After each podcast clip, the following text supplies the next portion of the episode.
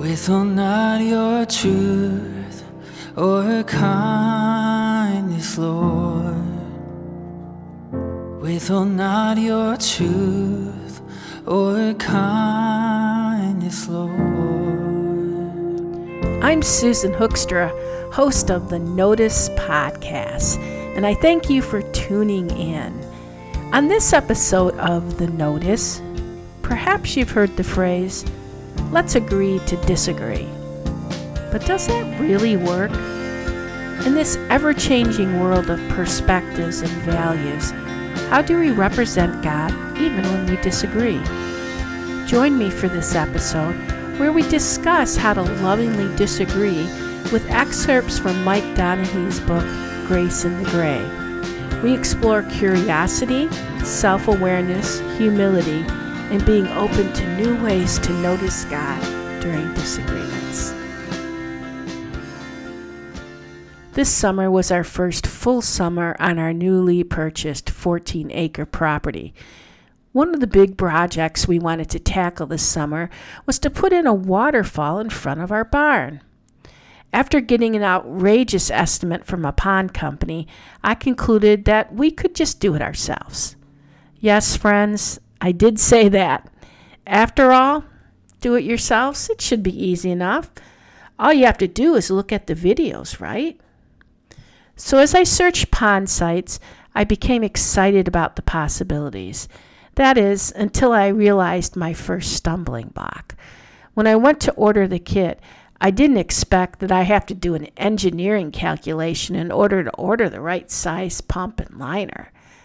I tried to figure it out, I really did, but this was math after all. So after eating some humble pie, I asked the salesman to help me. And fortunately, he got me through that hurdle, but I did have to find the right data. Now it was just about the install. We can do this, I thought. So I gathered my husband, a few friends, and got started. Well, needless to say, this turned out to be quite an undertaking. We got the drainage pond dug out with the help of a friend, but after that, my husband and I were on our own to tackle the design. We decided to put the waterfall in this particular place because there were already rocks around it. What we didn't think about was just how heavy these rocks are. Some were even close to one hundred pounds each. I also didn't know liners could leak if not positioned correctly, and the fill spot would have to be perfectly level in order to work. I had to concede that the quote we got from the professionals was probably justified. But that wasn't the real challenge. Working on a project when no one has experience is a disaster waiting to happen. Maybe it's because we think we know more than we do, or we get overwhelmed because we don't know what to do. Or perhaps we disagree on the best strategy. This reminded me of how much our experience determines our viewpoint. Are we really justified in expressing our opinions if we don't have any experience? I know we have our opinions, but they wouldn't be based on facts then, right? Couple that with insecurity, and tension is bound to appear. And if we don't have an experienced pond builder around, who really has the final say? You may ask, well, what does this have to do with disagreement, Susan? Well, everything. This project uh, taught me a lot. First, it reminded me that I do have limitations. I really can't lift a fifty pound rock. It also taught me that none of us are truly do-it-yourselfers. We often need others to help us, especially if we don't know what we're doing. I learned that feeling overwhelmed and bitterness can even look the same, and that feeling inept and defensive can too. I learned how perspectives are diverse and often based on the truth we obtain from our experiences, rather than training or knowledge. Of course, this kind of diversity can be amazing, leading us to broader perspectives, but most often it simply leads to disagreement. And of course, disagreements are the same as conflict, And then we have to disagree on how we're going to resolve conflict. So at the end of the day, insults were thrown, discouragement bubbled over, and tears were shed. Was this really about the waterfall? Friends, we know conflict is inevitable, but our responses to it can vary. When it comes to conflict, I've typically seen individuals respond one of three ways: fight, flight, or freeze. Fighting looks like a bulldozer pushing through the conflict until it gets resolved. There seems to be a push towards someone being right and someone being wrong in order to get resolution.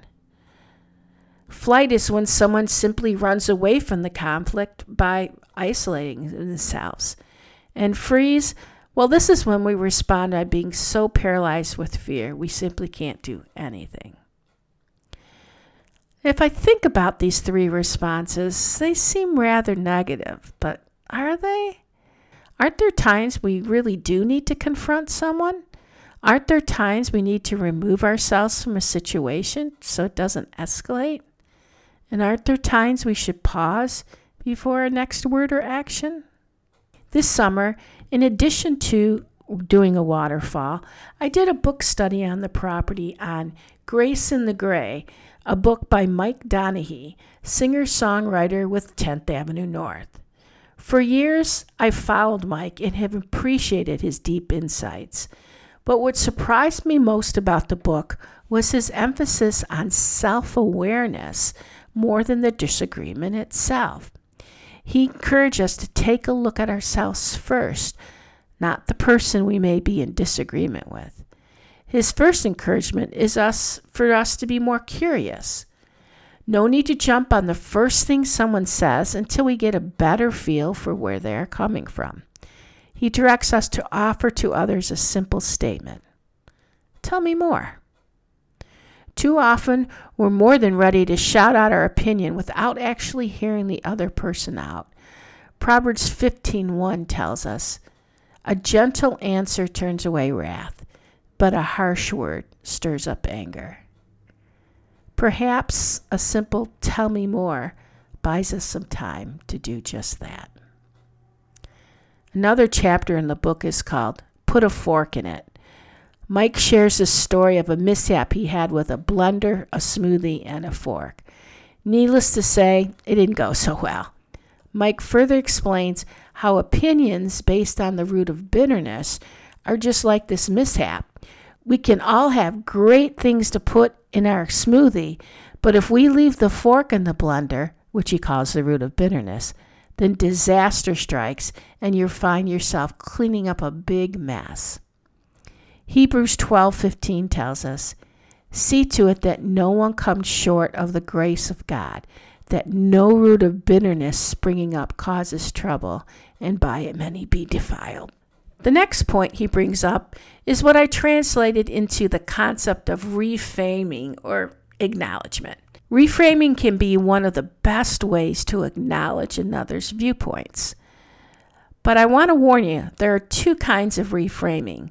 One is the kind of reframing in which we reiterate what somebody else said so they know you understand their viewpoint. Reframing in the therapeutic sense is more about looking at a situation, thought, or feeling from another angle and encouraging someone to adopt your viewpoint. This kind of reframing may leave someone feeling as though you aren't acknowledging their viewpoint.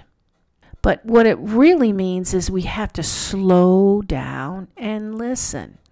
I love James two nineteen, which states, "My dear brothers and sisters, take note of this. Everyone should be quick to listen, slow to speak, and slow to become angry." But perhaps one of the most challenging things Mike discusses sound, surrounding self-awareness is to get comfortable with tension. Some people just don't agree. And is it possible to have conversations with others with different perspectives and be okay with being different? Does one person have to be right and the other wrong, or could both be right at the same time? Couldn't two individuals look at the same situation but simply experience it differently? And if we accept that, are we sacrificing our values or humbly agreeing that we just don't know it all? Getting back to that waterfall project, looking back, it's easy for me to recognize that I became overwhelmed with the responsibility, and my husband felt bad that he didn't have the kind of experience or knowledge to know what to do. Frankly, both of us were in over our head. Instead of recognizing our lack of experience and accepting that about each other, things got tense. And naturally, we don't like tension. Perhaps in the tension, is God trying to stretch us? Could he be trying to help us understand a deeper reflection of his love? Maybe Proverbs fourteen twenty-nine gives us a little perspective. If you stay calm, you are wise. But if you have a hot temper, you only show how stupid you are. Friends, I didn't write that. And of course, what do we do with the big O word? What's the O word? Offense. In that waterfall moment where neither of us knew what we were doing, we both felt offended. Perhaps this is what Mike is referring to as self-awareness. We were both approaching the problem from a position of weakness, not strength. I got offended because he didn't understand how overwhelmed I felt, and he got offended because I didn't understand how inept he felt. Perhaps this would be a good time to utilize Proverbs nineteen eleven, which states, "A person's wisdom yields patience. It is to one's glory to overlook an offense." Which makes me draw this overwhelming conclusion. To lovingly disagree requires nuance. After all, many of us weren't trained in conflict resolution or how to have disagreements lovingly. That's a lot more to this than we think. And that means we need to develop more skill, spiritual skills. But perhaps what concerns me most n- now is how we present ourselves to this crazy, opinionated world of social media. I am continually amazed at how often we throw out all these wise verses and skills out the window. Friends, do we really have to share our opinion? And can we really overlook an offense? Or do we have enough self-control to keep ourselves from correcting others? The worst is when our opinions aren't validated. So then that's when we press into them to the point of no return. I know you've seen this happen on social media. Instead, why not utilize Romans fourteen ten, which states, "A fool takes no pleasure in understanding, but only in expressing his opinion." So lastly, back to that waterfall. After the tension built up and my husband and I took our frustrations out on one another, we realized we needed help from someone who has done this before. Fortunately, our pastor had experience and came over for about an hour and fixed the entire problem. And frankly, he made it look so easy. But for us, it really wasn't. This reminded me of Isaiah fifty-five eight. "For my thoughts are not your thoughts, neither are your ways my ways, declares the Lord." Let's face it, we just don't know everything. And even though I'll take a risk and do something I've never done before, like build a waterfall, it doesn't mean I really know what I'm doing. Nor do I expect everyone else does, but I know God does. Perhaps he is the one who can help me navigate the nuances of disagreement. Indeed, the Holy Spirit is the one who can help us live in love, joy, peace, patience, kindness, goodness, faith, gentleness, and self-control. But we do need help developing those spiritual skills. So if you are someone who wants to further explore this disagreement topic, attend the upcoming workshop at Maple Ridge Place on Saturday, November eighteenth from ten to four, We will spend a good t- part of the workshop reviewing some of the principles we found in Mike's book, but we will also have some time to work through different scenarios and practice applying these skills to a situation. I can't wait to see what God will do, but I promise you, you won't have to finish that waterfall.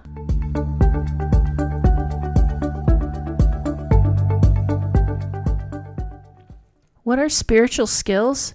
Are they scripts from the Bible, or are they a set of skills we develop over time with practice? I don't know about you, but in my experience, as I interact with the Holy Spirit, I find it's actually both. There are times when I've said or done something that is so unlike my flesh that I have to admit it was the Holy Spirit doing it for me. There are other times I find myself utilizing some of the spiritual skills I've learned over time in practice.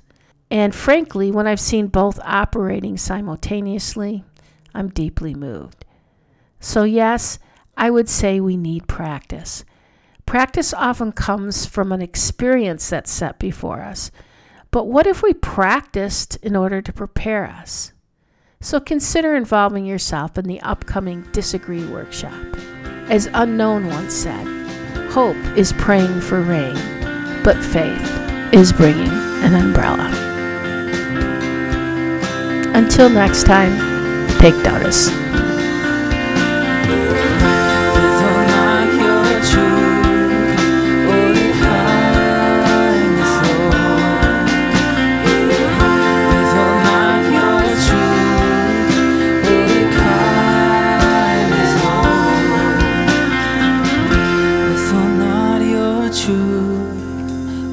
Kindness, Lord.